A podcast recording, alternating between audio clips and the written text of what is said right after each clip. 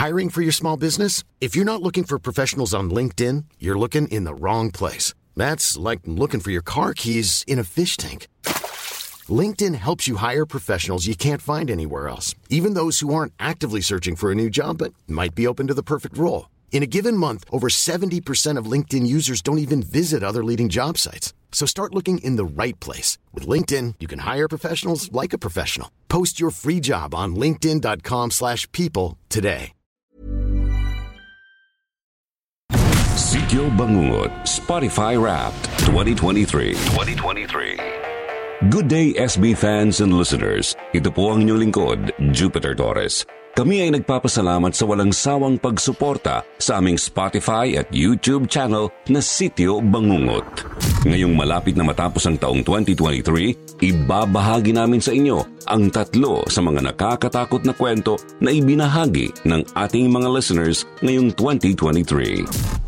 Magbabasa din tayo ng mga comments ng mga fans. Kayo po, ano ang pinaka nakakatakot na episode para sa inyo? Subaybayan niyo po kami sa susunod na taon for more horror stories.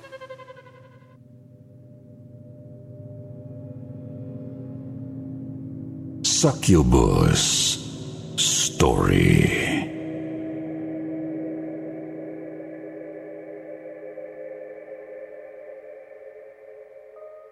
Hello po, Sir Jupiter. Tanong ko lang po sa inyo at sa mga sityo bangungot listeners. Naniniwala ba kayo sa mga succubus? Yung po bang mga demonic entities na umihigop ng enerhiya mula sa mga tao sa pamamagitan ng sexual contact? Hinala ko po kasi, yun ang kumapit sa lolo ko noon. Although pwede rin namang ibang nilalang na hindi ko alam. Basta ang sigurado ko lang nagdulot ito ng matinding pagbabago sa aking lolo Isidro, lalo na sa usaping sexual.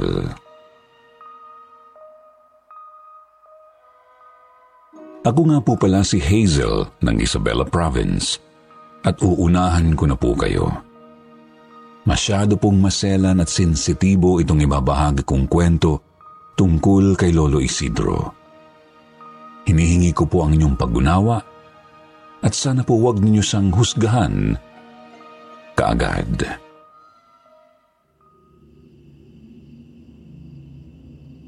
Sir Jupiter, lumaki po ako sa isang payak na buhay. Parehong OFW ang mga magulang ko kaya't sina lolo at lola ang nagpalaki sa akin. Kasama namin sa bahay si Tita Sara, ang dalaga kong tiyahin na bunsong kapatid ni Papa. Tapos ay may pinapatakbong punerarya sina lolo na negosyo na talaga ng angkan namin. Halos katabi lang ito ng mismong bahay namin. Isang bakuran lang ang pagitan. 2011, 14 anyos po ako nang mamatay ang lola ko. Labis po itong dinamdam ni Lolo kasi mahal na mahal po talaga niya si Lola. Childhood sweetheart po kasi silang dalawa. Tapos hindi rin sila nagkaroon ng ibang mga kasintahan. Yun nga lang sa sobrang pangungulila ni Lolo Isidro, Umabot po sa puntong naglalasing at nagbabayad na siya ng mga babae para makalimot. Madalas siyang nagpupunta sa mga beer house tsaka dinadala ang mga nakukuhang babae sa motel. Hinayaan na lang namin ni Tita Sara kasi naisip naming paraan lang talaga ni Lolo yun para maglibang. Isa pa, hindi naman niya pinapabayaan ang negosyo at maging ang pag-aasikaso sa akin bilang kanyang apo. Naiintindihan ko na rin naman ang pinagdadaanan ni Lolo noong mga panahong iyon.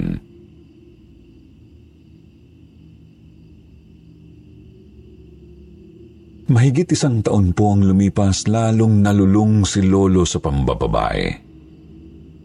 Halos tatlong beses na nga po sa isang linggo kung umalis kapag gabi. Doon na kami nagsimulang mabahala ni tita para sa kalusugan ni Lolo.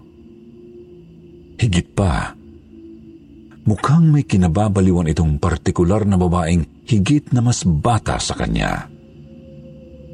May nakita po kasi si tita na isang love letter nang minsang nilinis niya ang kwarto ni Lolo liham para sa isang nagngangalang Melody.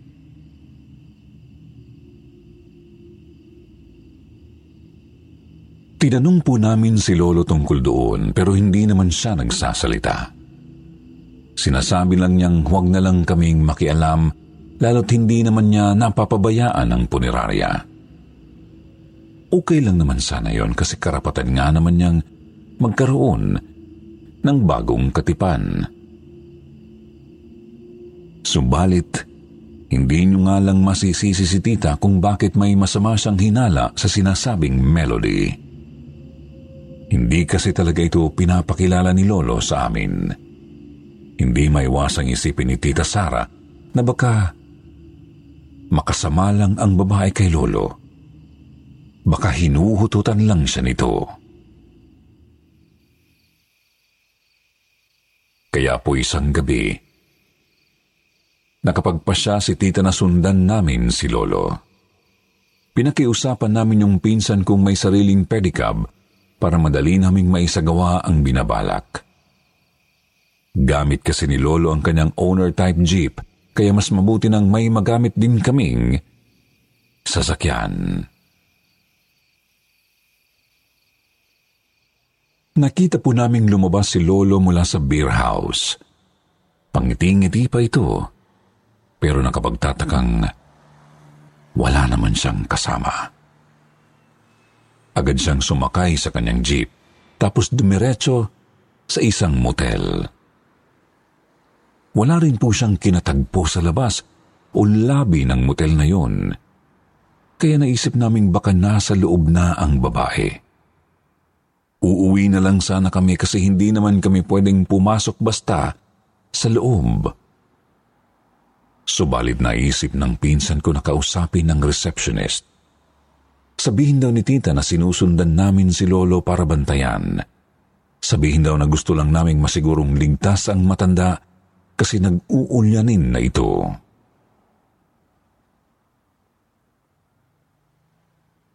Sumang-ayon naman po si tita. Lumapit nga siya sa receptionist. Tsaka nagpakita ng picture namin kasama si Lolo. Patunay na mga kamag-anak na kami. Tinanong ni tita ang receptionist kung may kasama ba si Lolo sa loob. Ngunit, ipinagtaka namin ang sinabi nito. Wala namang kasama si Sir. Hindi ko nga rin po alam kung bakit palagi siyang nag-check-in dito. Eh, wala naman siyang kasama kapag pumapasok sa kwarto. Huling check-in niya na may kasamang babae, mga dal- dalawa o tatlong buwan na ang nakakaraan. Nagkatinginan kami ni tita. Hindi kami makapaniwalang umaalis si Lolo kapag gabi para mag-check-in sa motel Gayong wala naman pala siyang kinakatagpong babae. Hindi nga lang kami mapanatag kaya palihim pa rin naming sinusundan si Lolo sa loob ng ilang linggo. Subalit wala po talaga kaming nakitang melody.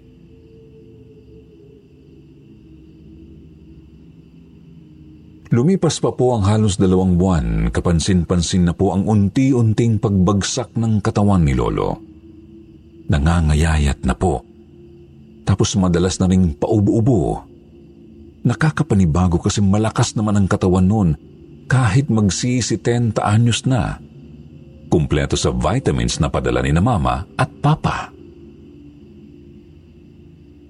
Dinala po namin siya sa doktor pero wala namang makitang sakit o karamdaman. Sinabi lang po ng espesyalista na malamang dalalang ng katandaan kaya bumabagsak ang katawan ni Lolo. Puro vitamins nga lang din po ang binigay sa kanya kaya naman dinala na lang namin siya sa bahay para doon na magpagaling. At doon na rin po nagumpisang magbago ng husto ang kilos at ugali ni Lolo. Sir Jupiter, naging mainitin na po ang ulo ni Lolo Isidro. Opo, suplado na talaga siya. Dati pa lang. Pero hindi naman siya salbahe sa aming mga anak at apo niya. Nang magkasakit po kasi siya, napakabilis niyang magalit sa konting pagkakamali lang namin ni tita. Halimbawa na lang, kapag hindi namin agad nalalabhan ang paborito niyang polo. Isa pa po palagi niyang hinahanap si Melody. Pagkagising pa lang, gusto na niya agad makita si Melody. Buong araw kahit hirap nang bumangon, wala siyang ibang bukang bibig kundi si Melody. Yun nga lang hindi pa rin niya sinasabi sa amin ni tita kung sino ba talaga si Melody. Kahit sabihin pa naming susunduin namin si Melody para sa kanya, wala pa rin talaga siyang sinasabing pagkakakilanlan nito. Tinanong na rin namin ang mga trabahante ng punerarya at ibang mga kakilala ni Lolo. Pero wala rin silang kilalang Melody.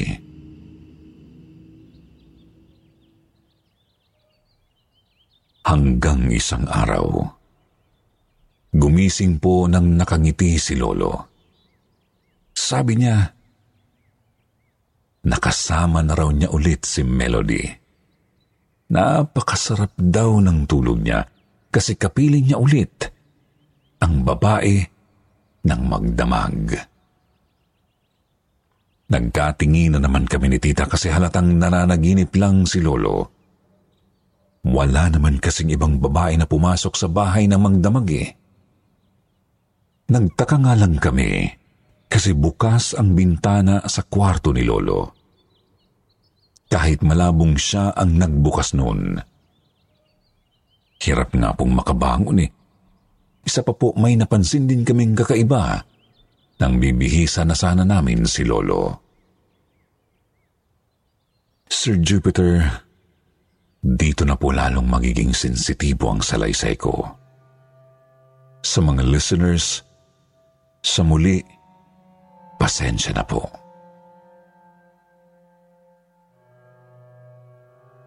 Nang bibihisan na sana namin ang pantalon si Lolo, napansin po ni tita na basang-basa ang panloob nito.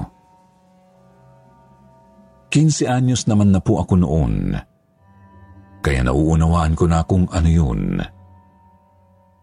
Ang ipinagtataka lang namin ni tita, paanong nakapagpalabas pa rin si Lolo, eh, hindi na nga niya nagagalaw ng maayos ang sariling katawan. Lumipas po ang mga araw at naulit po yon ng naulit. Halos araw-araw pa nga po eh. Inaasahan na namin ni tita na palaging ganoon ang madadatnan namin kapag bibihisan namin si Lolo. Si Lolo naman po mahina pa rin ang katawan. Pero himalang naging masayahin. Yung tipo ng pagiging masayahin na parang walang iniindang karamdaman. Subalit, ang pagiging masayahin niyang yun ay naging mapanukso paglahon. Alam ninyo po yung mga matatandang manyak sa gilid ng daan? Parang ganoon po. Nakakaloko palagi ang tawa niya lalo sa amin ni tita. Ang malala. Nang hihipo na rin biglang-bigla kapag inaasikaso namin siya. Dagdag pa niya, naririnig na rin namin siyang umuungol tuwing gabi. Ungol na animoy nasa kasarapan. Kasabay po nito napapansin na rin namin ni tita na may marahang naglalakad sa loob ng bahay kapag gabi. Yung tipo ng lakad na nag-iingat para hindi mahuli. Subalit kapag tinitingnan namin wala namang kaming nakikitang kahit sino. Dinoble na rin namin ang mga kandado sa lahat ng mga pinto at bintana pero naririnig pa rin namin talaga ang mga yabag. Naisip na nga po namin ni tita na baka multo galing sa katabing punerarya.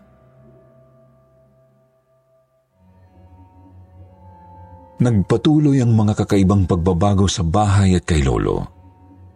Umabot na nga po sa puntong nahihirapan na kaming asikasuhin si Lolo kasi agresibo na talaga siyang makahipo palakas na rin ng palakas ang mga ungol niya kapag gabi. Hanggang sa naglakas loob na si tita na tingnan sa akto, si Lolo.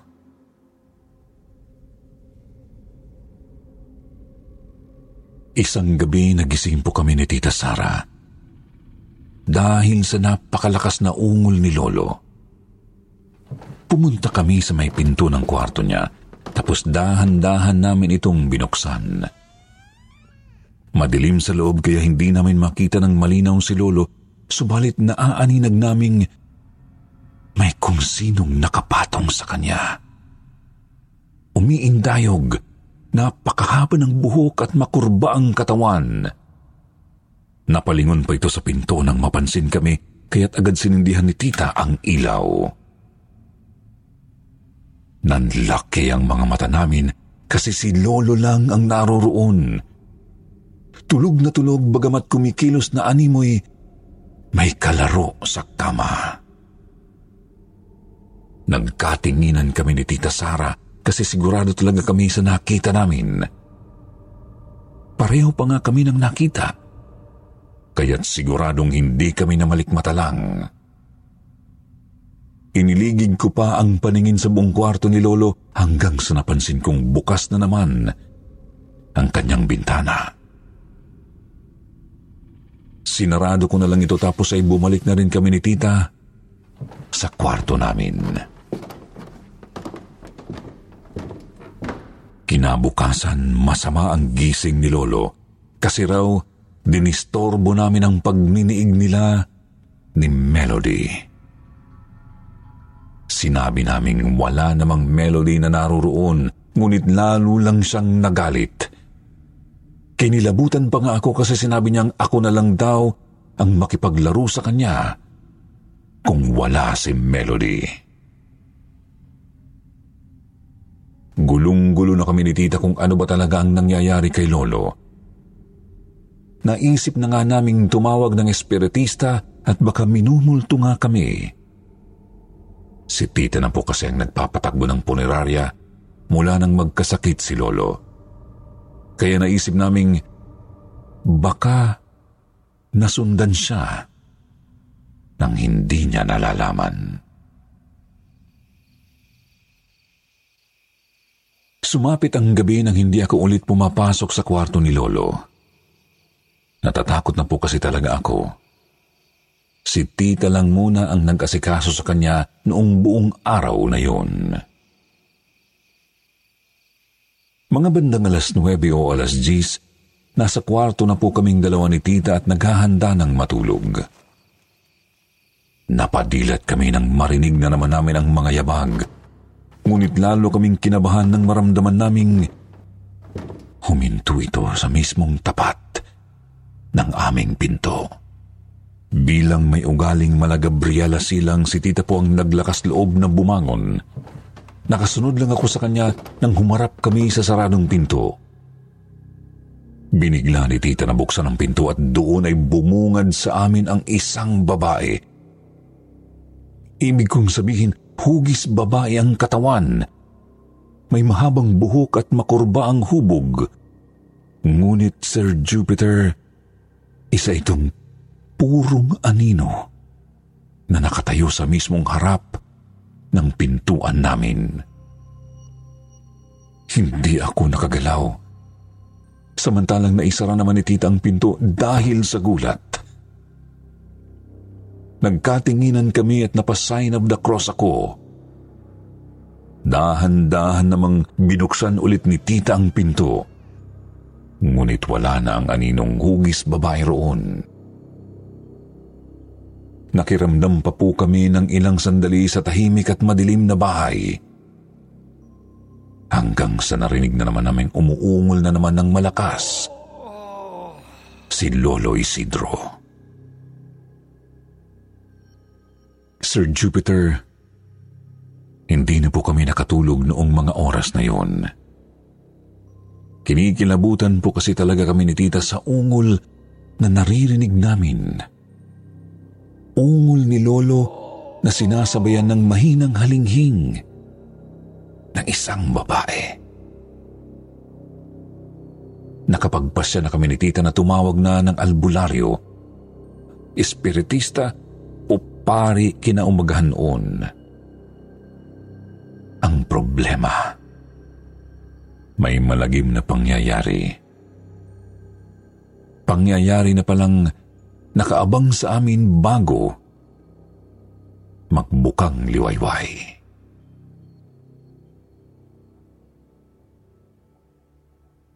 Makalipas ang halos isang oras, narinig po naming tumigil na rin si Lolo.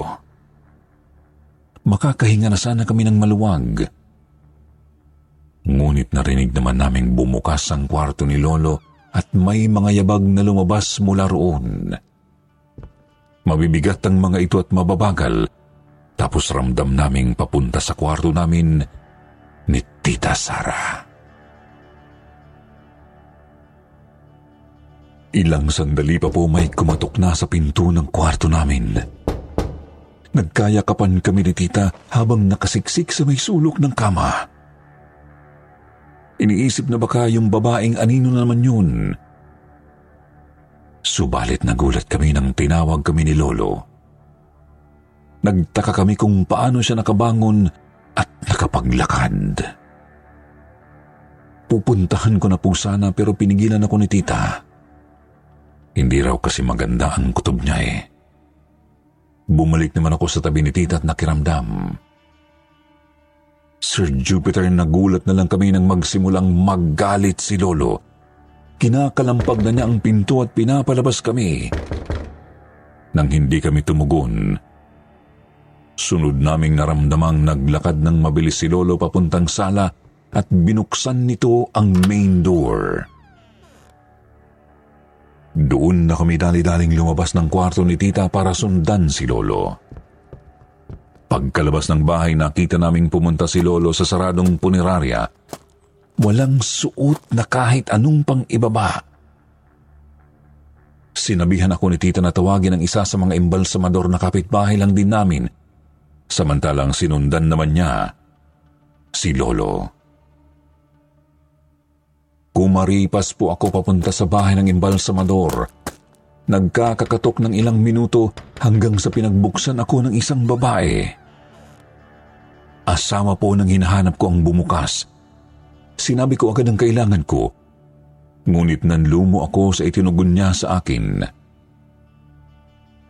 Nagpunta raw ito sa lamay at maya-maya pa raw malamang ang dating.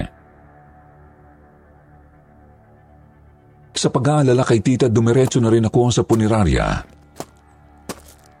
Kita kong bukas na ang main door nito at dinig kong may mga ingay galing sa morgue. Naghuhumiyaw si tita. Halatang sinusubukang pigilan si Lolo sa kung anumang ginagawa nito. Tumakbo ako papunta roon at tumambad sa akin ang isang nakakasukang tanawin. Si Lolo. Nilalapastangan ang isang babaeng bangkay. Kapansin-pansin ding puro puti ang mata ni Lolo noon. Wari bagay walang malay utulog habang gumagalaw. Sinusubukan siyang pigilan ni tita pero sadyang may kakaibang lakas si lolo. Ayaw paawat. Ayaw patinag. Huminto lamang siya matapos umungol ng malakas. bagamat nananatiling nakapatong at nakayakap sa bangkay. Nagpalinga-linga ako sa buong silid. Baka sakaling may mahanap akong pwedeng panali man lang kay Lolo.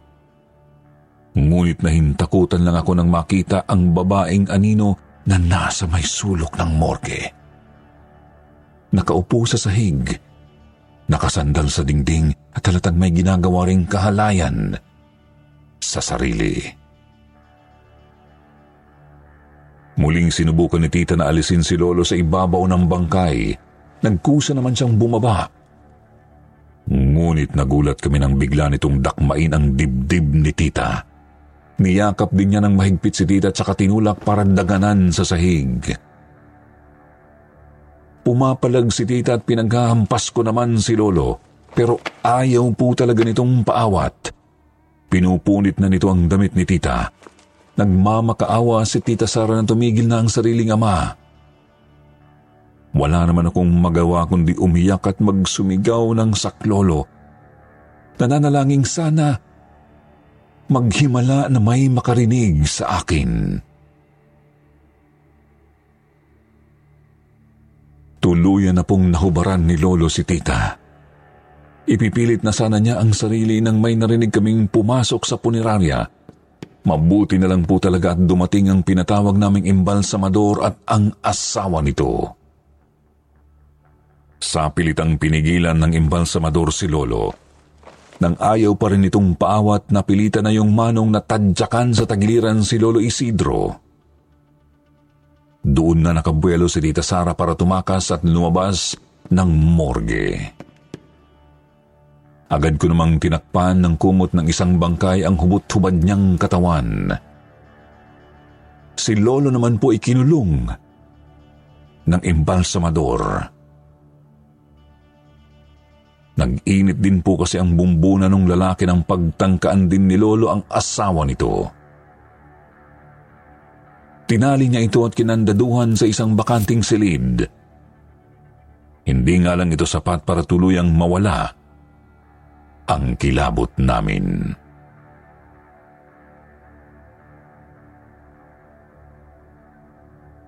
Noong una, kinakalampag po ni Lolo ang nakatanda ng pinto, subalit makalipas ang ilang minuto. Tumigil din ito at nagsimula na namang umungol. Ang matindi pa po. Napakalinaw naming naririnig ang halinghing ng kasama nitong babae sa loob ng bakanteng kwarto.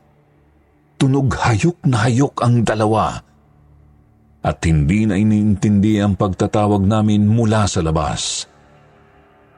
Tumigil lang po sila sa kanilang kahalayan nang magbubukang liwayway na.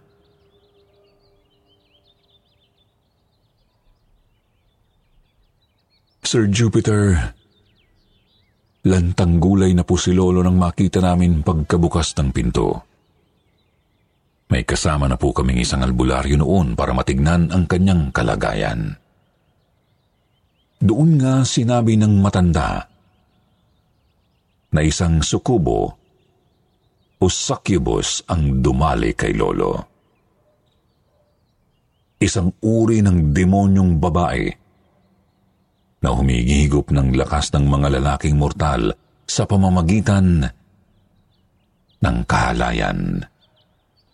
At malamang daw na nagawa nitong kumapit dahil sa pangungulila ni Lolo kay Lola.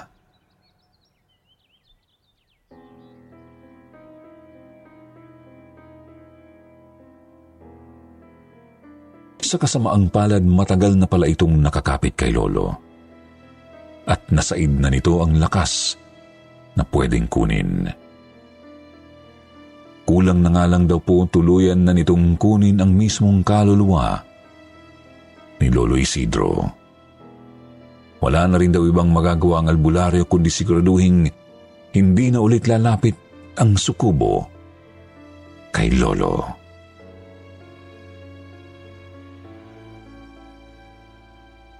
Ilang araw din pong nagpapabalik-balik sa amin ang albularyo para siguraduhin hindi na ulit makakapitan ng demonyo si Lolo. Nakakalungkot. kasi walang maalala si Lolo sa mga nangyari. Ni hindi nga po niya naaalala kung sino si Melody. Hindi rin niya alam kung bakit nanghina ng gusto ang kanyang pangangatawan. Wala siyang ibang bukang bibig sa amin kundi si Lola. Ang kanyang pinakamamahal na si Lola.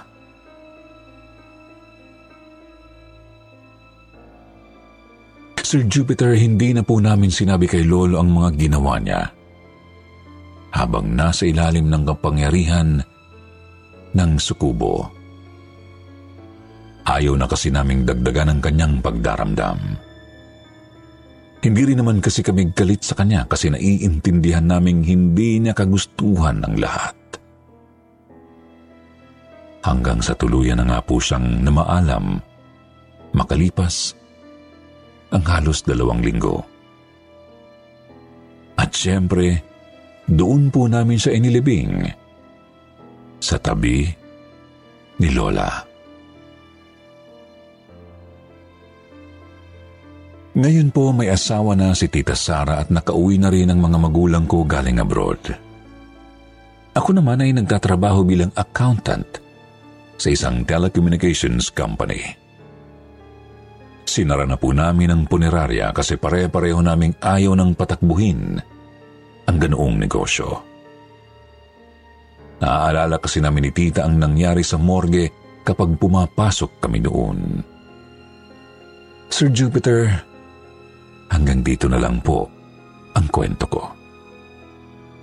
Mahirap paniwalaan, ano? Alam ko, kasi nahirapan din talaga akong tanggapin sa sarili ko ang mismong karanasang yon. Pero wala eh. Talagang nangyari yun at totoong kayang lasunin ng demonyo ang isip ng tao kapag nakatsyempo. Kaya naman, mag-ingat tayong lahat.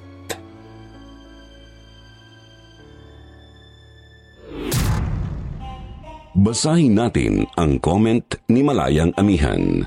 Sa totoo lang naniniwala ako sa ganito kasi nangyari din sa akin ito noong mga panahong stressed ako at nalulungkot. Tuwing gabi, pinapatungan ako ng incubus. Nakakatakot nga lang kasi bangungot din ang kasama nun. Hirap makagalaw. Kaya nagdadasal talaga ako palagi bago matulog. Tunay na ang demonyo kumakapit sa mga taong sumailalim sa depresyon at kalungkutan. Kaya naman sana, huwag tayong makalimot magdasal dahil tanging Panginoon lamang ang ating makakapitan.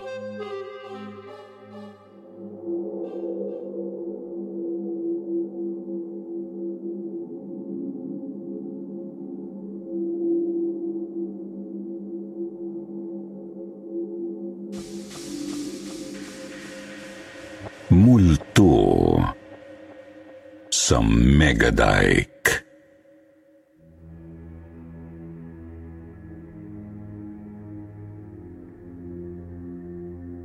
Magandang araw mga kasityo bangungot. Lalong-lalo na po sa inyo, Sir Jupiter. Isa po akong big fan ng inyong YouTube channel dahil talagang namamangha ako sa bawat kwentong ina-upload ninyo. Tawagin niyo na lang po akong Ben. 28 years old. Isang call center agent. Born and raised po ako sa Cebu. Pero almost 6 years ago, nag-decide po akong lumipat sa Manila upang dito na magtrabaho. Sakto naman na may tiyahin ako na nakatira dito kaya sa kanya muna ako tumira sa unang taon ko sa Manila. Pero nung nakapag-ipon na po ako kahit papano, bumukod na po ako sa kanya. Gusto ko rin kasi na may sarili akong lugar para na rin sa privacy ko. Kaya kumuha ako ng apartment na malapit sa kung saan ako nagtatrabaho.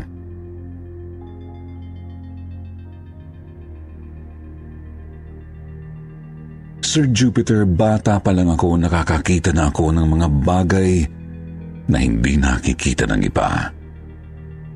Ika nga nila, bukas raw ang third eye ko.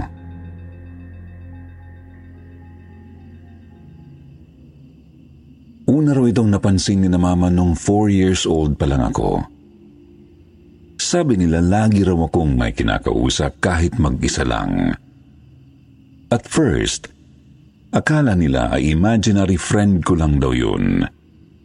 At dahil normal naman sa isang bata ang pagkakaroon ng imaginary friend, hindi na lang nila ito ginawang big deal.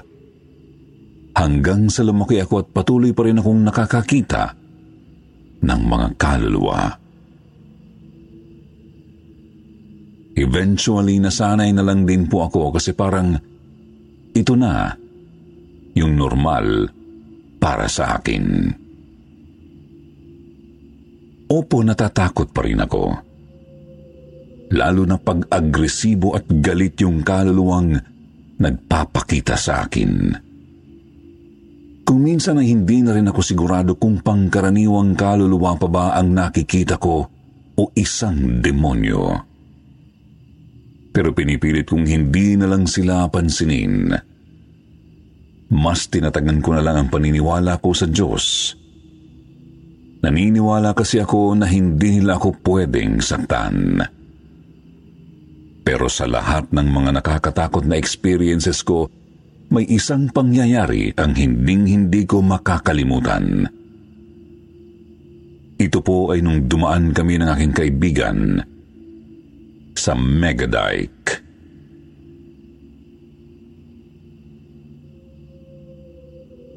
Kasama ko po noon ang kaibigan at kasamahan ko sa trabaho na si Jeff.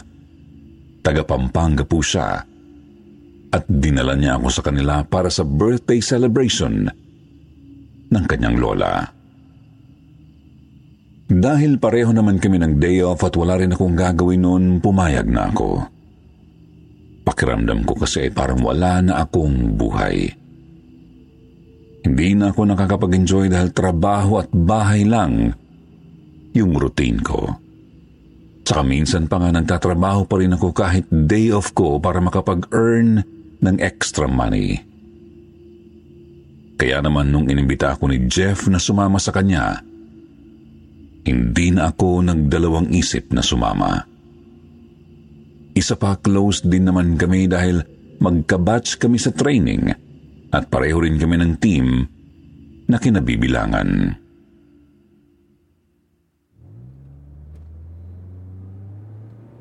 Sumakay kami sa kotse ni Jeff papuntang Pampanga.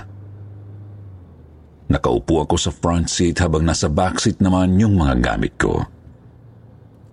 Kwentuhan lang kami ng kwentuhan buong biyahe. Nagpatugtog pa kami ng mga latest songs na pareho namin gusto. Isang normal na biyahe lang po talaga yun at wala akong nakita o naramdamang kakaiba. Nasabi ko pa nga sa sarili ko, finally, nakapagbiyahe rin ako nang walang nakikitang ligaw na kaluluwa. Sanay na po kasi ako na tuwing may pinupuntahan akong ibang lugar, may mga nakikita talaga akong kaluluwa. Akala ko nakaligtas na ako sa pagkakataong yun. Nagkakamali pala ako.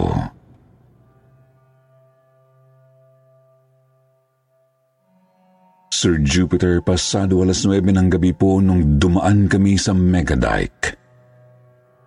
Halos wala na kaming nakakasabay na kotse sa daan.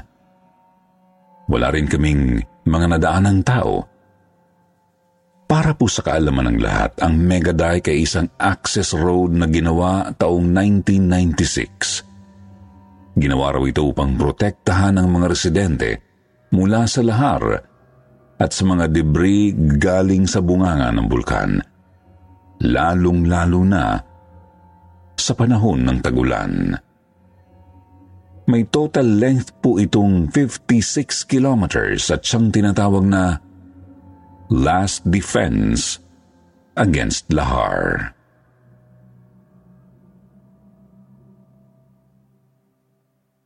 Sa nakalipas na mga taon, sari-saring kwentong katatakutan po ang kumalat tungkol sa lugar na ito. Ayon sa kwento ng ilan, marami raw mga bangkay ang basta-basta na lang itinatapon dito. May mga namatay rin daw sa hit and run, kaya naman hindi na nakakapagtaka na may mga kaluluwa na laging nagpapakita dito. Minsan raw ay biglang-bigla na lang sumusulpot mula sa kadiliman Marami na akong nabasang kwento tungkol dito at ilang horror stories na rin tungkol sa Megadike ang na-feature sa mga news program. Kaya nang sabihin ni Jeff na dadaan kami dito, hindi ko naiwasang makaramdam ng kaba. Pero hindi ko na lang sinabi sa kanya ang tungkol sa third eye ko dahil ayokong matakot siya.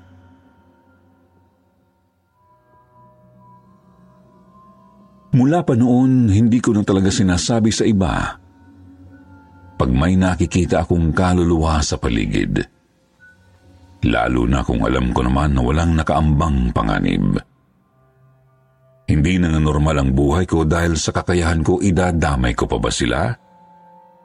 Kaya itinitikom ko na lang ang bibig ko at nagpapatay mali siya na lang.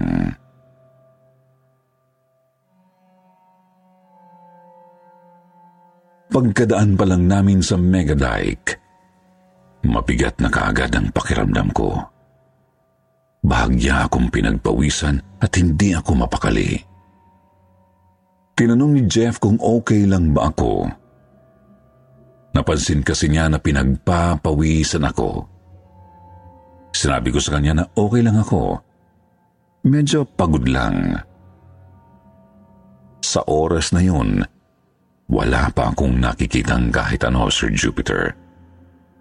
Pero ramdam na ramdam ko ang napakaraming presensya na nagpapabigat sa pakiramdam ko.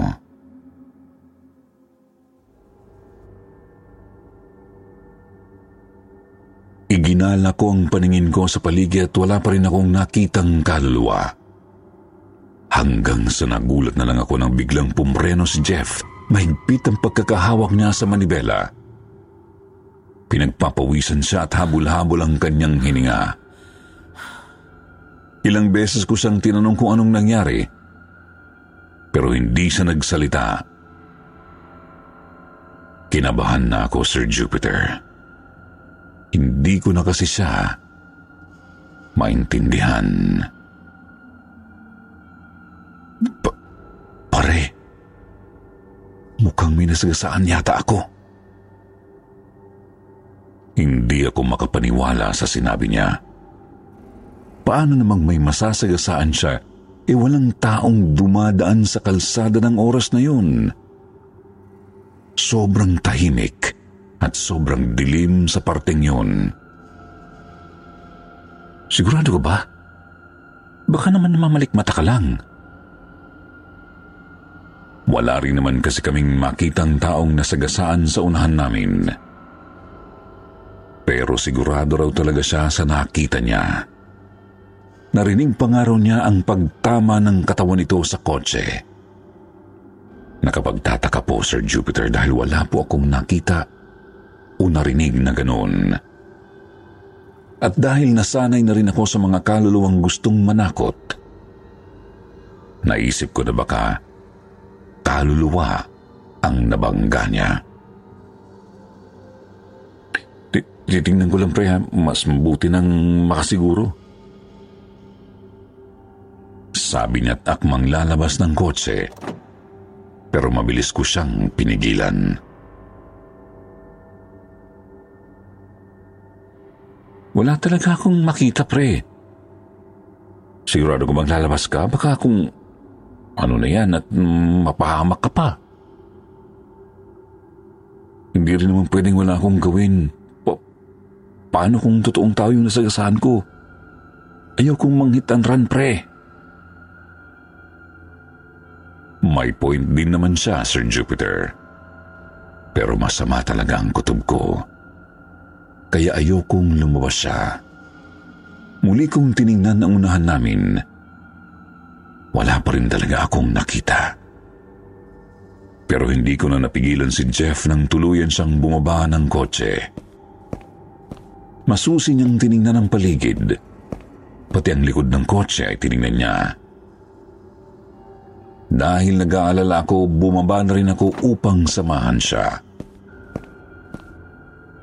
Sinalumong ako ng malamig na hangin at ng nakakapangilabot na katahimikan ng gabi. Bakit wala? Sigurado talaga ako sa nakita ko kanina, pre. May nasagasahan talaga ako. Magpasalamat ka na lang na walang aksidenteng nangyari. Halika na, pre. Hindi magandang pakiramdam ko rito. Mabilis na kaming pumasok sa kotse at pinagpatuloy ang biyahe. Nagtataka pa rin si Jeff sa nakita niya kanina. Pero ang sabi ko, wag na lang niyang isipin yun. Pero laking gulat ko po sa nakita ko nung mahagip ng paningin ko ang rear view mirror. Nakaupo sa likod namin ang isang maputlang lalaki. Kulay puti ang kanyang suot. May naglalabasang dugo sa kanyang bibig at may napakalaking sugat sa kanyang mukha. Wala akong mabasang ekspresyon sa kanyang mukha. Huminga ako ng malalim at nag-iwas ng tingin dahil ayokong malaman niyang nakikita ko siya. Pero hindi ko rin po naiwasang tumingin ulit sa salamin. At sa pagkakataong yun, nagkasalubong na ang mga mata namin. Wala na akong kawala dahil alam na niyang Nakikita ko siya. Napansin ko ang bahagya niyang pagngiti. Palaki ito ng palaki hanggang sa naririnig ko na siyang humahalakak. Ako lang yata ang nakakarinig sa kanya dahil parang wala namang pakialam si Jeff. Sir Jupiter, nakakapangilabot po ang halakak niya para kong naririnig ang boses ng isang demonyo. Habang tumatawa siya ay patuloy pa rin lumalabas ang mga dugo sa kanyang bibig. Imbis na sumigaw o matakot, yumuko na lang ako at binuksan ang aking phone. Pinilit ko na lang i-distract ang sarili ko para hindi na ako makalingon pa ulit dun sa salamin. I'm Sandra, and I'm just the professional your small business was looking for. But you didn't hire me because you didn't use LinkedIn jobs. LinkedIn has professionals you can't find anywhere else, including those who aren't actively looking for a new job but might be open to the perfect role, like me. In a given month, over 70% of LinkedIn users don't visit other leading job sites. So if you're not looking on LinkedIn, you'll miss out on great candidates like Sandra. Start hiring professionals like a professional. Post your free job on linkedin.com/people today. Everyone knows therapy is great for solving problems, but getting therapy has its own problems too, like finding the right therapist, fitting into their schedule, and of course, the cost. Well, BetterHelp can solve those problems. It's totally online and built around your schedule. It's surprisingly affordable too. Connect with a credentialed therapist by phone, video, or online chat, all from the comfort of your home. Visit betterhelp.com to learn more and save 10% on your first month. That's BetterHelp, H E L P.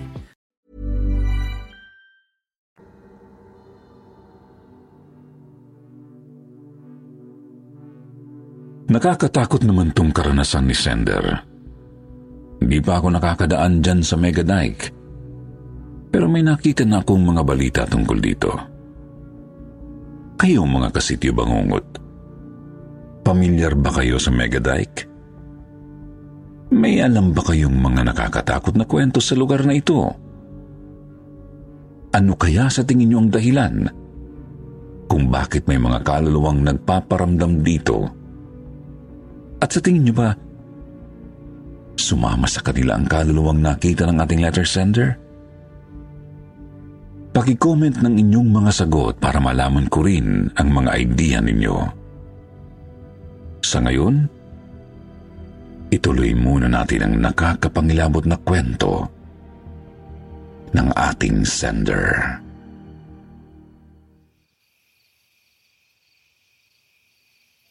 Pareho po kaming tahimik ng kaibigan kong si Jeff hanggang sa dumating kami sa bahay nila. Sinalubong kami ng mga magulang niya na sobrang bait at welcoming sa akin. Bukas pa ang birthday ng lola niya pero busy na ang lahat sa paghahanda. May mga kapitbahay pa nga silang naabutan naming tumutulong. Pati ang kanyang mga tiyahin, tiyuhin at mga pinsan ay naroon din at tumutulong. Tulog na raw ang lola niya kaya't hindi na namin inistorbo. Kinuha naman ng papa niya ang mga gamit namin at dinala sa kwarto ni Jeff sa taas. Kami naman ay pinakain muna ng hapunan ng mama niya. Ayaw sana namin dahil busog kami at parehong hindi pa nakaka-recover sa karanasan namin. Pero mapilit talaga ang mama niya.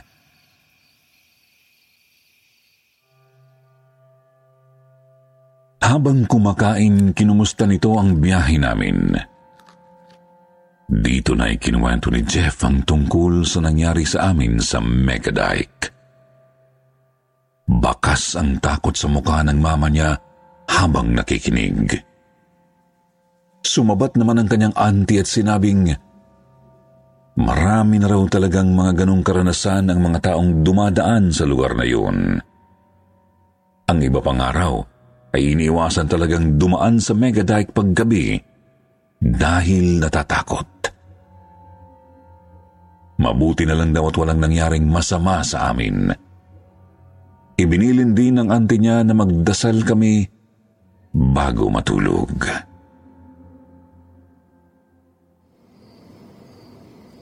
Pagkatapos mag-dinner at makipagkwentuhan sa kanyang mga kamag-anak, sabay na kaming umakyat at pumunta sa kwarto ni Jeff.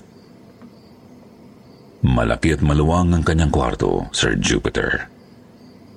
May kama na katamtaman ng laki at meron namang nakalatag na foam sa baba kung saan ako pwedeng humiga. Inihanda na pala yun ng papa niya kanina. Nahiya nga po ako dahil nag-abala pa itong ihanda ang tutulugan ko. Pero sabi ni Jeff, ganun daw talaga ang mga magulang niya. Sobrang accommodating sa mga bisita.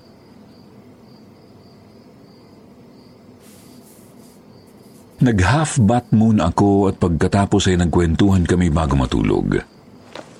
Napag-usapan ulit namin yung nangyari sa Megadike. Yun ang unang nakakatakot na experience ni Jeff. Kaya bothered talaga siya. Kahit naman sanay na ako sa mga ganong bagay, hindi ko pa rin naiwasang makaramdam ng takot. Sa tansya ko po around 12 midnight na ako nakatulog. Pabaling-baling po kasi ako dahil namamahay ako. Ganun talaga ako pag natutulog sa ibang bahay. Kung kailan nakapagpahinga na ako, saka naman ako binisita ng isang masamang panaginip na hanggang ngayon ay di ko makalimutan.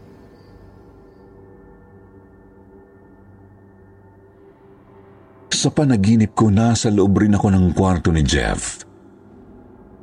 Narinig ko ang isang malalakas na katok sa pintuan na parang nagmamadali. Sa sobrang lakas ng pagkatok parang masisira na ang pintuan.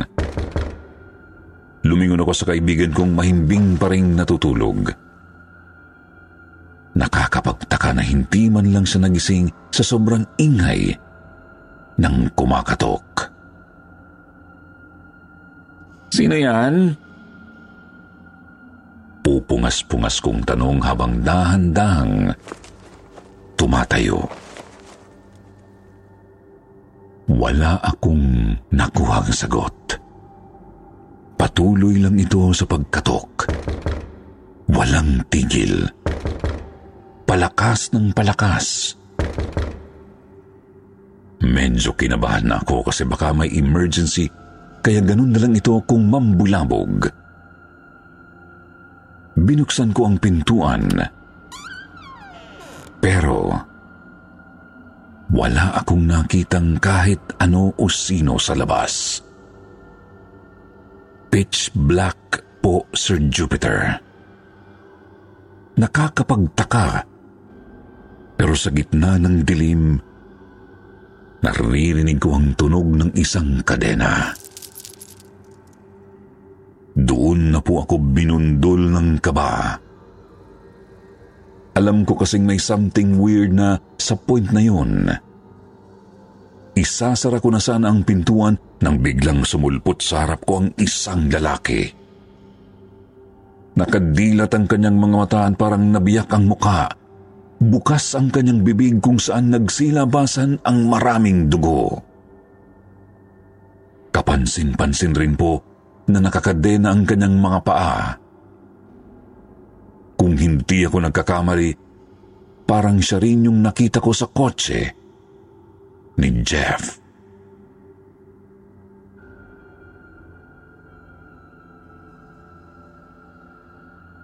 Nagkatitigan kami. Gusto kong sumigaw, pero walang lumalabas na tunog. Gusto ko rin sanang isara ang pinto pero hindi ako makagalaw. Para akong naparalyze habang kaharap siya.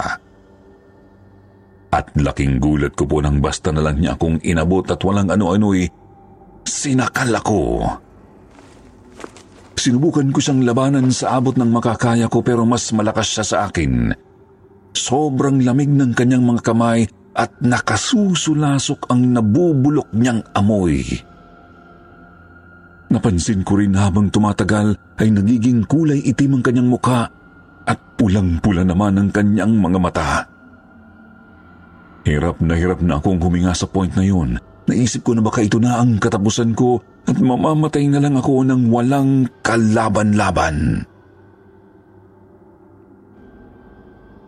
Buong buhay ko ay nakakakita na ako ng mga multo pero ni minsan ay wala silang nagawa upang saktan ako. Hanggang pagpaparamdam at pananakot lang sila kaya't hindi ko inasahan na darating ang araw na malalagay ako sa bingit ng kamatayan dahil sa isang kaluluwa. Kung kailan halos maputulan na ako ng hininga, saka naman naputol ang panaginip ko. Napawalikwas ako ng bangon habang hinahabol ang aking paghinga. Nararamdaman ko pa rin ang pananakit ng aking lieg dahil sa pagkakasakal ng kaluluwa sa aking panaginip.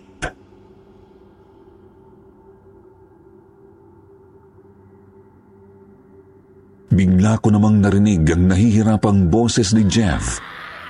At nang lingunin ko siya, nakita kong binabangungot rin po siya habang sinasakal ang sarili. Sobra po akong nagpanik sa aking nakita, Sir Jupiter. Kaya naman mabilis akong tumayo at ginising siya. Tinapik siya ng sobrang lakas, paulit-ulit, pero hindi pa rin siya natinag. Pinagpapawisan na siya at pilit na nagmamakaawa. Hindi ako tumigil sa paggising sa kanya at sinabayan ko rin ng dasal sa Panginoon. Takot na takot na ako noon. Hindi ko na alam kung anong gagawin ko. Mas lalo lang po akong nagimbal nang makarinig ako ng tunog ng kadena. Iginala ko ang paningin sa paligid ng kwarto pero kaming dalawa lang ng kaibigan ko ang naroon. Paulit-ulit kong tinampal ang mukha niya at mas nilakasan ko rin ang pagtapik sa kanya hanggang sa tuluyan na nga siyang nagising. Hinihingal siya at umiiyak.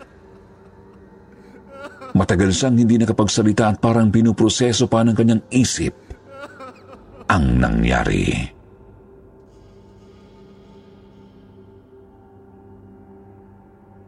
Sir Jupiter, laking gulat ko po nang nakita kong may mga sugat sa kanyang leeg. Kaya po lumingon na rin ako sa salamin upang tingnan ang aking sarili. At hindi nga ako nagkamali. May mga sugat rin sa aking lieg kagaya kay Jeff. Nang sa wakas ay nakapagsalita na siya, tinanong ko siya kung ano ang nangyari. Sir Jupiter, parehong pareho kami ng napanaginipan. Meron daw kumakatok ng sobrang lakas, parang masisira na ang pintuan. Nung binuksan niya ang pintuan, wala siyang nakitang tao. Pero nang isasara na sana niya ito, tsaka naman nagpakita sa kanya ang parehong multo na nakita ko sa panaginip ko. Nakakadena rin ang kanyang mga paa, sabi ni Jeff. Ang multong ito rin daw ang nasagasaan niya sa Megadike.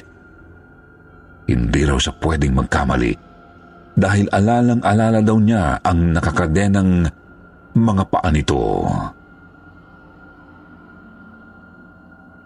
Sa totoo lang po, hindi ko alam kung paano ko i-explain ang nangyari. Unang pumasok sa isip ko, sumama sa amin ang isang ligaw na kaluluwa mula sa Megadike. Pero hindi ko rin alam kung bakit gusto niya kaming saktan sa panaginip. Posible na hindi lang siya isang pangkaraniwang kaluluwa, kundi isang demonyo. Muli kong naalala ang sinabi ng auntie ni Jeff habang nagdi-dinner kami. Kabilin-bilinan niya na magdasal kami bago matulog. Bagay na hindi namin ginawa. Kaya siguro matagumpay na napasok ng isang masamang nilalang ang panaginip namin. Sa kabila nito, thankful pa rin kami dahil hindi ito nagtagumpay sa kagustuhan nitong saktan kami.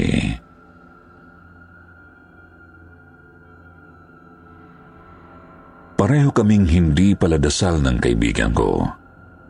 Pero nang gabing yun, sabay po kaming nagdasal, Sir Jupiter. Para kasi sa amin, ito na ang second life namin. Muntik na talaga kaming mamatay ng gabing yun, pero mabait pa rin ang Panginoon sa amin.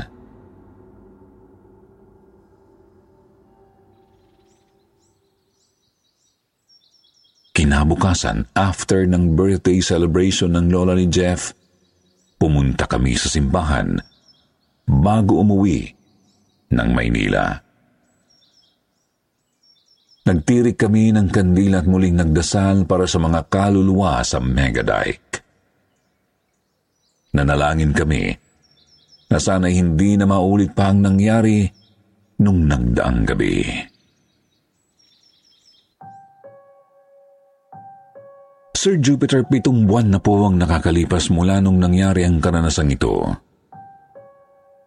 Pero masasabi kong isa po ito sa mga true horror experiences na hinding-hindi ko makakalimutan. Hindi ko na po muling nakita pa ang multo ng lalaking nakakadena.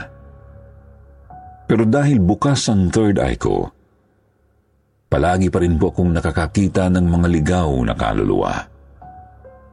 Wala silang pinipiling oras, lugar o pagkakataon.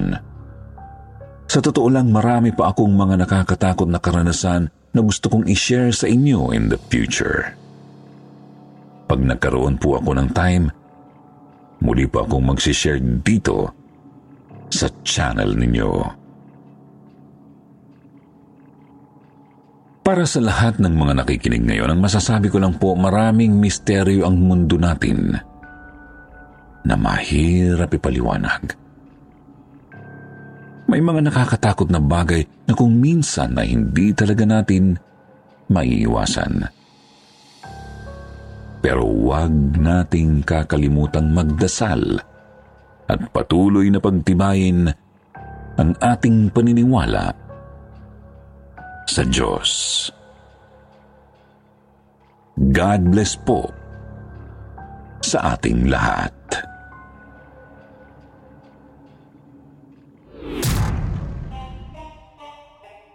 Basahin natin ang comment ni Larissa Umayam. Hi Sir Jupiter and Sitio Bangungot team from Los Angeles.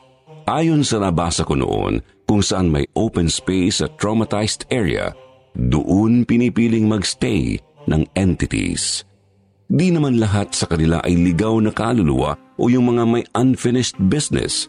Yung iba ay elementals na nakakakita ng oportunidad na makasalamuha sa mga tao sa pamamagitan ng pagpapanggap na multo. Di po ako sure kung totoo yun. Keep up the good work po. Your narrations are awesome.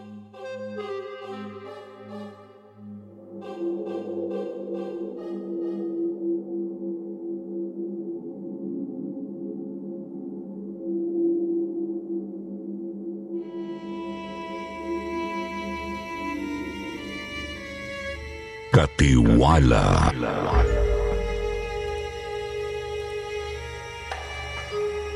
Magandang araw po sa lahat ng nakikinig sa channel ng Sityo Bangungot. Pati na rin po sa paborito nating narrator na si Sir Jupiter. Gusto ko lang pong sabihin na talagang napakaganda ng mga inilalabas niyong contents at naging bonding na ho namin ng mga anak ko na makinig sa inyo araw-araw. Pati nga ho mga customer ko sa tindahan, nawiwili na rin sa pakikinig sa inyo. Ako nga po pala si Wally. 51 years old na ho ako at may-ari ng isang sari-sari store sa isang barangay sa Romblon. Hindi po talaga ako taga rito. Tubong Ilocos po talaga ako.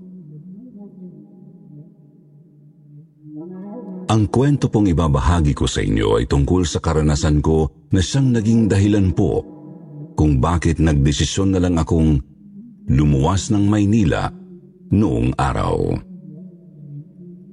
Mga taong 1989, siguro po mga 17 pa lang ako nang maulila ho ako sa nanay ko na nag-iisa ko na lang kamag-anak noon. Iniwan na ho kasi kami ng tatay ko, sanggol pa lang ako. Dahil nga po sa nangyari, wala akong choice noon kundi buhayin ang sarili ko. Kaya naghanap po ako ng trabaho na po pwede sa katulad kong walang tinapos. Natanggap ako bilang isang all-around boy sa mansyon na pagmamayari ng isang may sakit na matanda na itago na lang natin sa pangalang Don Vicencio. Kilalang mayamang tao si Don Vicencio sa amin noon. Yun nga lang po, wala talagang tumatagal na katiwala sa kanya dahil na rin po sa kanyang ugali. Medyo may katigasan kasi ang ulo ni Don Vicencio. Istrikto rin po siya, saka medyo masungit. Siguro dala na rin ng katandaan. Medyo nag-uulyanin na rin ho kasi siya ng mga panahong yun. E wala rin naman ho kasing pamilya yung matanda at nag-iisa lang talaga sa buhay.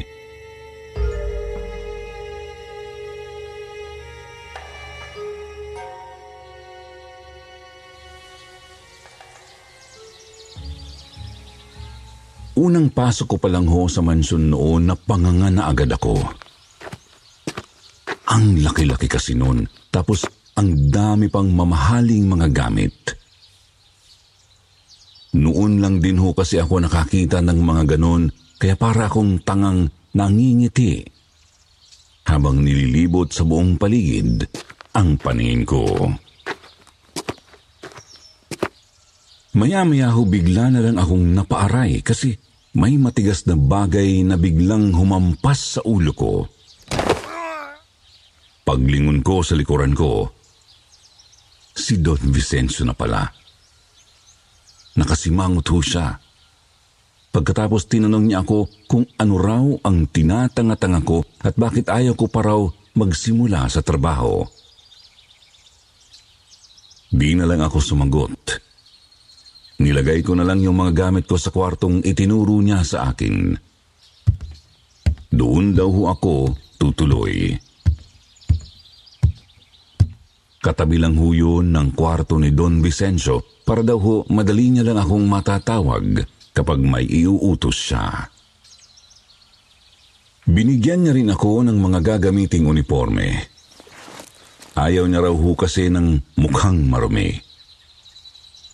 Gusto niya raw yung mukhang disente. Sa isip-isip ko nga ho noon, napakaarte naman ng matanda. Medyo nainis na agad ako noon sa ugali ni Don Vicencio. Inisip ko na lang ho na kailangan kong magtiis para sa pera. Eh, kaya nga rin ako naglakas loob mag-apply sa kanya kasi nabalitaan kong may pagkagalante raw yung matanda. Ang usap-usapan kasi sa amin dati, kundi raw sana bigla na lang umalis yung dati nitong katiwala na talagang napalapit sa kanya ng gusto eh, pamamanahan sana ni Don Vicencio ng malaki. Kaya lang mo, bigla na lang daw umiskapo. Eh, bigla na lang daw nawala. Siguro ho, nabuisit na rin sa ugali ng matanda. Matanda kahit na ang balita noon ay sobrang bait daw ng dating katiwalang iyon.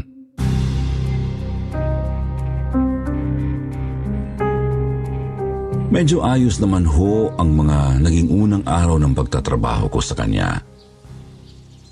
Kahit na medyo naririndi ako sa dami ng utos ni Don Vicencio, ay sinusunod ko na lang kahit na may pagkatamad talaga ako noong kabataan ko. Alam niyo na, Sumisip-sip ako. Umaasang maambunan ng pamana. Talagang kailangan ko lang magtiis kasi bukod sa napakarami niyang utos, ang dami niya rin hong rules and regulations noon sa bahay niya. Tulad ng wag daw akong lalabas ng gabi. Wag daw akong basta na lang magpapapasok ng kung sino-sino sa mansyon kahit magpakilala silang kamag-anak ni Don Vicencio. Huwag daw ho akong magulo, huwag maingay, huwag pakialamero at marami pang iba.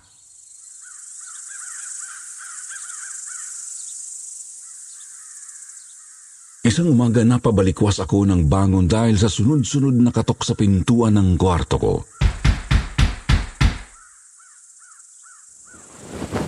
Yun pala si Don Vicencio. Hinahampas ng tungkod niya yung pinto. Pagtingin ko sa orasan, doon ko lang ho lamang alas 8 na pala no umaga. Medyo tirik na ang araw kaya lang nakasara ang kurtina sa bintana ng kwarto ko kaya ang sarap pa rin ng tulog ko. Ang init tuloy ng ulo ni Don Vicencio noon Nabatukan na naman ako ng tungkod. Sabi pa niya sa akin, napakatamad ko raw. Walang-wala raw ako sa dati niyang katiwala na napakasipag. Nainis na naman ako. Gusto ko sana siyang sagutin pero pinigilan ko ang sarili ko. Para sa mana, kailangan ko mangtimpi. Napakamot na lang tuloy ako sa ulo ko. Pagkatapos tinanong ko na siya kung ano ba yung iuutos niya. Pero hindi ko na talaga naiwasang mapangiwi nang sagutin niya ako. Abay sabi ba naman sa akin, ipag-akyat ko raw siya ng buko. Paborito niya raw kasi yun, kaya ipanguha ko raw siya. May tanim kasi siyang puno ng nyog doon sa likod bahay Kaso, hindi naman ako magaling umakyat ng puno. May pagkalampa kasi ako noon, kaya inis na inis ako. Pero wala naman akong magagawa eh. Kailangan kong sumunod kundi goodbye pera na. Ang ipinagtataka ko lang talaga rito kay Don Vicencio kung bakit sa harap ng mga kamag-anak niya, para siyang nagpapaawa. Parang nagpapanggap siyang nanghihina na ng todo. Pero kapag kaming dalawa na lang, Malakas pa siya sa kalabaw. Lagi nga akong hinahampas ng tungkod niya eh. Dadabog-dabog tuloy ako nang makarating na ako sa wakas doon sa may likod bahay. Nagubad na ako ng tsinelas. Inililis ko pa ng kaunti yung suot kong pantalon bilang paghahanda sa gagawin kong pag-akyat sa puno. Talagang ready-ready na ako nung umakyat kaya lang naisipan ko pang tumingala muna. Sa pagtingala kong yun, bigla na lang akong nanigas. Abay, sino ba namang hindi? Pinakakita ako ng isang lalaking umaakyat din sa puno ng nyog. Pero walang ulo. Katawan lang ang umaakyat sa puno. Biglahong ng laki ang mga mata ko noon. Talagang kinilabutan ako ng matindi. Pakiramdam ko nga ho pati kilay ko sa pilikmata nagsitayuan na kasabay ng balahibo ko. Hindi ko na rin ho nagawang isuot ulit yung tsinelas ko at basta na lang akong nagtatakbo pabalik sa loob ng bahay. Sigaw ho ako ng sigaw hanggang sa makasalubong ko ho si Don Vicencio. Tinanong niya ako kung ano raw hong tinatakbo-takbo ko sa bahay niya. Baka raw ho, madali ko yung mamahalin niyang mga vase. Pababayaran niya raw sa akin yun. Hindi ko na ho pinansin yung sinabi niya. Basta dire-diretso ko na lang isinumbong yung nakita ko sa likod bahay. Pero itong pasaway na matanda, tinawanan pa ako. Ang sabi ba naman sa akin, Baka ako raw ho ang nag-uulyanin natin, Lisa. Pero iginiit ko pa rin, totoo ang nakita ko. Talaga namang nakakita ako ng katawang walang ulo na umaakyat pa sa puno. Nakasuot pa nga ng katulad sa uniforme ko eh. Bigla naman ho akong pinanlakihan ni Don Vicenzo ng mga mata. Sabi niya sa akin, Malas daw yun. Baka sarili ko raw ang nakita kong walang ulo. Baka pangitain daw yun na may mangyayari sa aking masama. Abay, imbis na gumaan ho ang pakiramdam ko noon, Sir Jupiter, lalo sumama eh. Parang bumabaliktad ang sikmura ko. Di ko nga alam kung Maiihiba ako noon umatatae. Hindi tuloy ako makapagtrabaho ng ayos ng araw na yon. Kaya ilang beses akong napagalitan. Iisip ko na lang na baka namamalik mata lang ako noon kaya kung ano-ano ang nakita ko.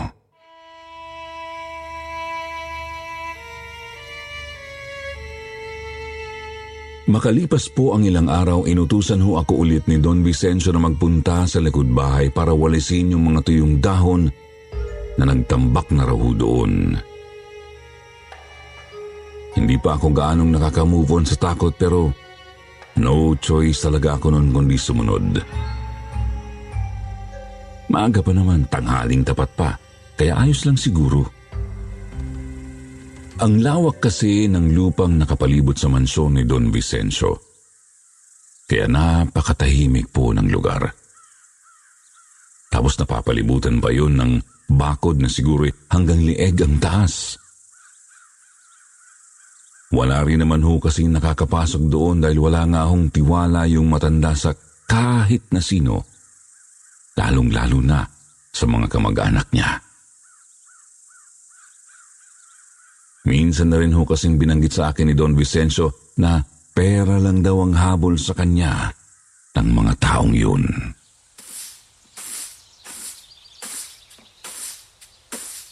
Sa kalagitnaan ng pagbawalis ko ng mga tuyong dahon, maya-maya ay bigla na lang ako nakarinig ng sunod-sunod na sutsut.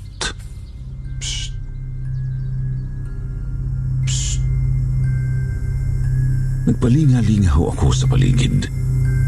Psst. Natakot na nga ako nung una. Buti na lang, napansin ko yung lalaking nakadungaw mula sa kabilang bakod.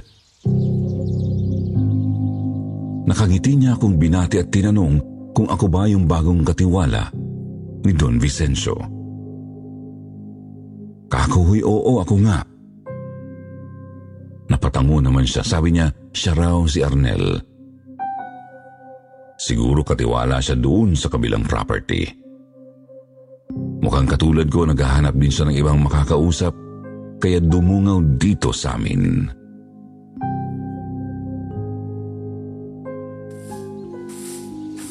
Ipinagpatuloy ko na lang ang pagwawalis ko noon habang nagpatuloy din kami sa pagkakwentuhan.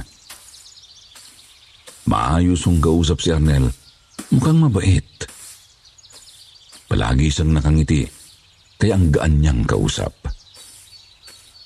Napasarap tuloy ang usapan namin kaya napakwento rin ho talaga ako ng malala. Pati nga yung nakita kong katawang walang ulo na umakyat sa puno ng nyug na ikwento ko sa kanya. Parang di naman siya makapaniwala. Saan ko raw nakita? Sabi niya at ituro ko raw sa kanya. Mukhang na-curious ang mukong sa kwento ko. Uso rin ho kasi sa lugar namin yung mga sinasalvage dati. Kaya marami ring kwento ng katatakutan tungkol sa mga multo. Sabi ko naman, sa susunod na makita ko yung katawang pugot sasabihin ko kay Arnel. Mukha namang natuwa siya. Maya-maya pa, nagpaalam na akong babalik sa loob ng mansyon. Kasi tapos naman na akong magwalis.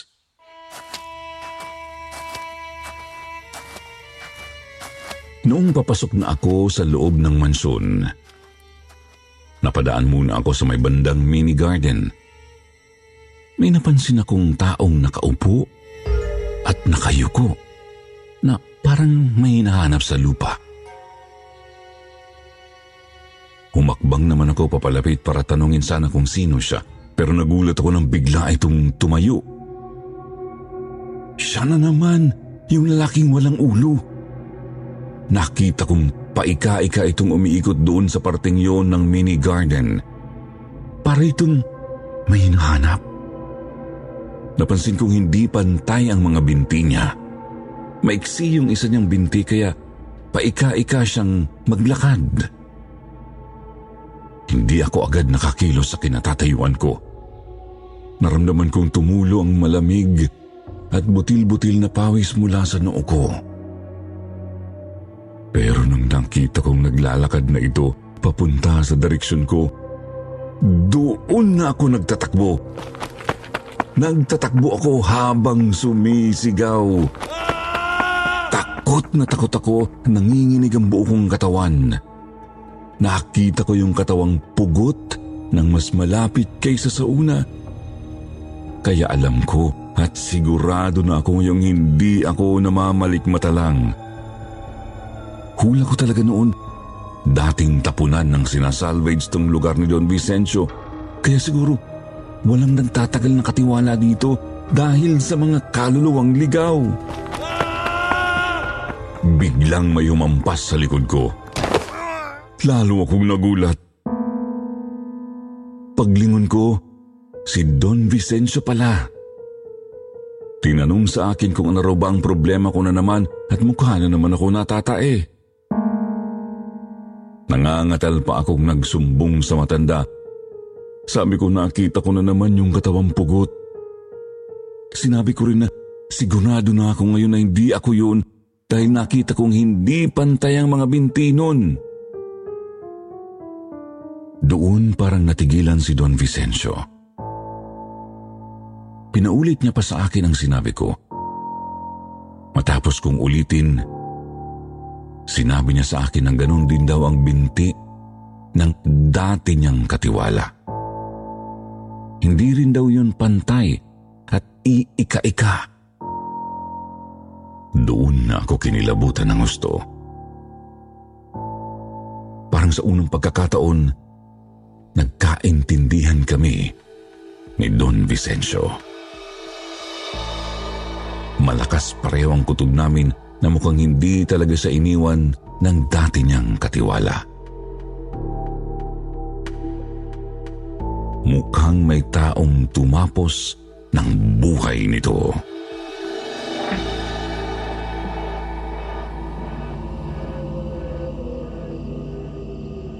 Doon ko lang nakitang nanghina si Don Vicencio. Napaupo siya sa sahig. Tumulo ang mga luha sa mata niya.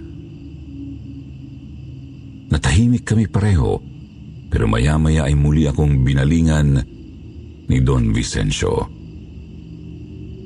Sabi niya sa akin, mag-ingat daw ako. Tingin niya raw yung mga kamag-anak niya ang gumawa nun sa dati niyang katiwala. Nang malaman nilang balak niyang ipamana rito ang lahat ng kayamanan niya.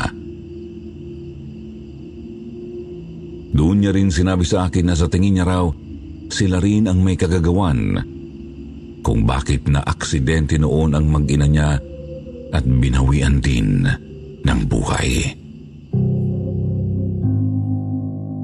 Saka ko lang talaga naintindihan kung bakit ganon ang ugali ni Don Vicencio.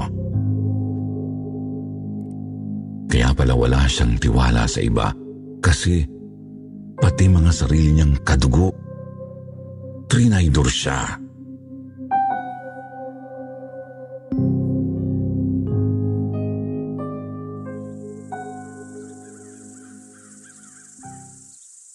Kinabukasan nandoon ulit ako sa likod bahay dahil aakyat sana ako ulit ng buko. Kaya lang sinutsutan na naman ako ni Arnel. Psst. Tinanong niya sa akin kung nakita ko raw ba ulit yung katawang pugot. Sabi niya magkwento raw ulit ako.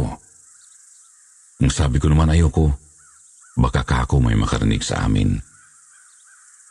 Nakadungaw lang kasi ang mukha niya doon sa bakod hanggang lieg kasi ang taas nun eh.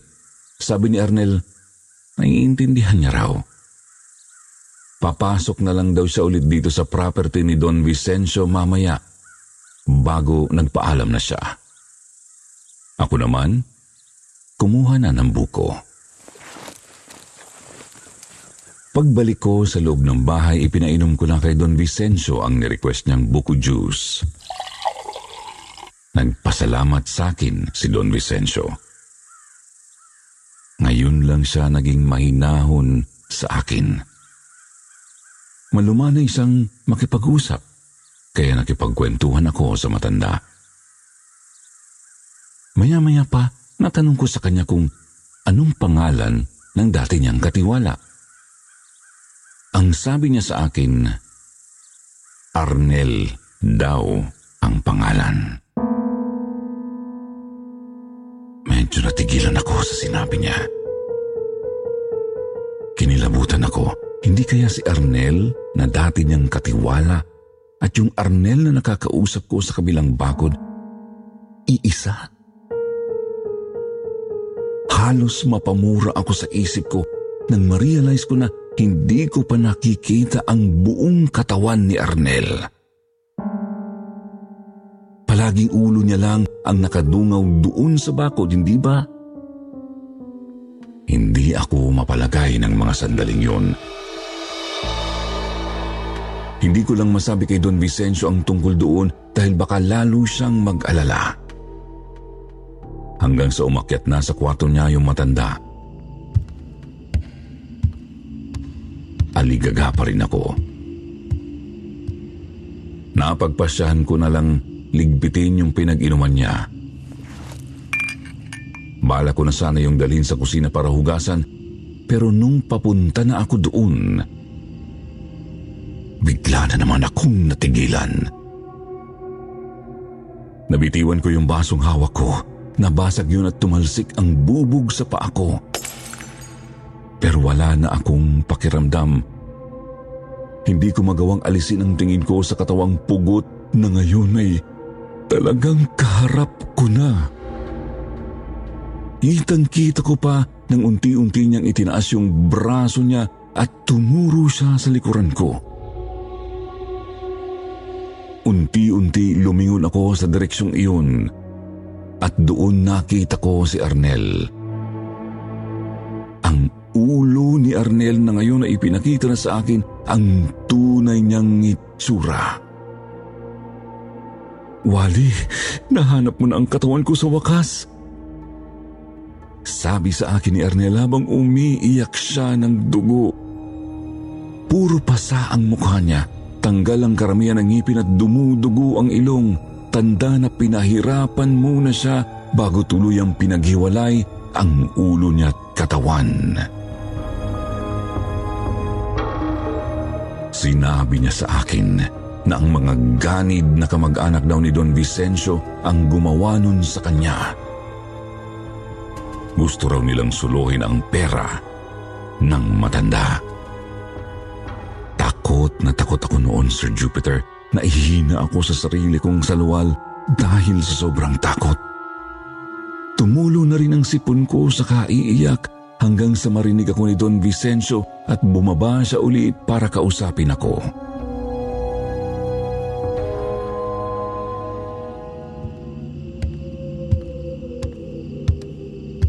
Doon ko na isiniwalat sa kanya ang lahat. Pagkatapos noon tumawag na siya ng mga pulis at pinahukay ang bawat sulok ng kanyang property. Sinabi niya sa mga pulis na nakatanggap daw siya ng sulat na may inilibing dito sa lupang pagmamayari niya. Kaya agad siyang gumawa ng aksyon. Hindi nagtagal ay nahanap nga sa wakas ang katawan ni Arnel. Nasa loob yun ng property ng matanda. Habang ang ulo naman ni Arnel ay nasa labas. Ayon sa investigasyon ng mga pulis, sinipa raw palabas ang ulo ni Arnel at doon na inilibing. Kaya pala hindi magkahanapan ang nagkahiwalay na parte ni Arnel. Pero hindi pa doon natapos ang lahat.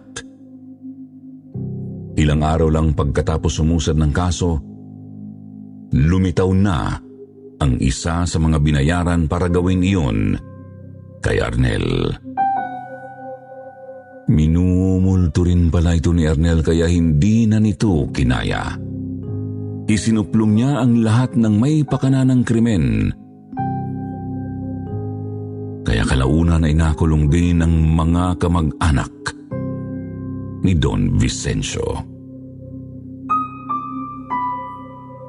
Pero pagkatapos noon, Sir Jupiter, tinulungan ko na lang ho si Don Vicencio na makahanap ng magiging bagong katiwala. Mabuti na lang, nagpunta doon yung naulilang kapatid ni Arnel. At siya na ang pumalit sa akin bago pa ako umalis. Ang totoo ho, Sir Jupiter, sinabi sa akin ni Don Vicencio na hahatiin niya raw sa amin ng kapatid ni Arnel ang kayamanan niya. Ipamamana niya raw sa aming dalawang katiwala niya ang lahat ng meron siya. Pero hindi ko ho yun tinanggap. Hindi na ho, kako. Hindi ko ho pala kayang itaya ang buhay ko para sa pera. Kaya ko naman hong magtrabaho. Na-realize ko po ng mga panahong yon na ayokong danasin ang sinapit ni Arnel. Lalo pat hindi naman ako sigurado kung sino pa sa mga nakapalibot kay Don Vicencio ang may binabalak na masama sa kanila. Umalis na ho ako sa lugar na yon at nagpasya na lang na magtrabaho sa Maynila. Hanggang sa mapadpad po ako sa Romblon at dito na nga nagkapamilya. Sa awa ho ng Diyos, naging maayos naman ang buhay ko kahit papaano. Hindi naman ho ako yumaman pero swerteng napagtapos ko po ang dalawang naging anak ko. Hanggang ngayon ho, baon-baon ko pa rin ang alaalang naranasan ko sa mansyon ni Don Vicencio bilang isang katiwala.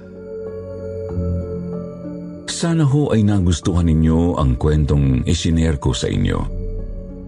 Maraming salamat po sa mga nakinig. Sana po ay Natakot, napasaya at na-inspire ko kayo sa kwentong ito. Muli, ako po si Wally. Hanggang dito na lang po.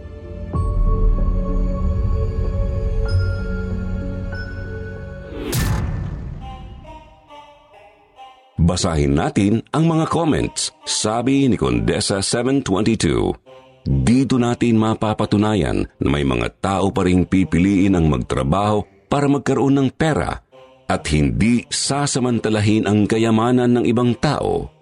Salute po sa inyo, Sir Wally. From Wally Maria Fe Hokiri, 3383. Arnel is so pitiful, but I thought he is glad because he found out his head. Wally, have a good heart. God bless to you together with your family. Sabi ni Mia Nitram 4412, Nung narealize ko na yung ulo lang yung nakasilip sa bakod, kakakilabot pero mas nakakakilabot ang mga kamag-anak ni Don Vicencio.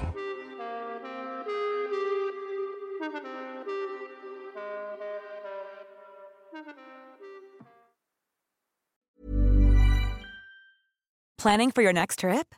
Elevate your travel style with Quince. Quince has all the jet setting essentials you'll want for your next getaway, like European linen, premium luggage options, buttery soft Italian leather bags, and so much more. And is all priced at 50 to 80% less than similar brands.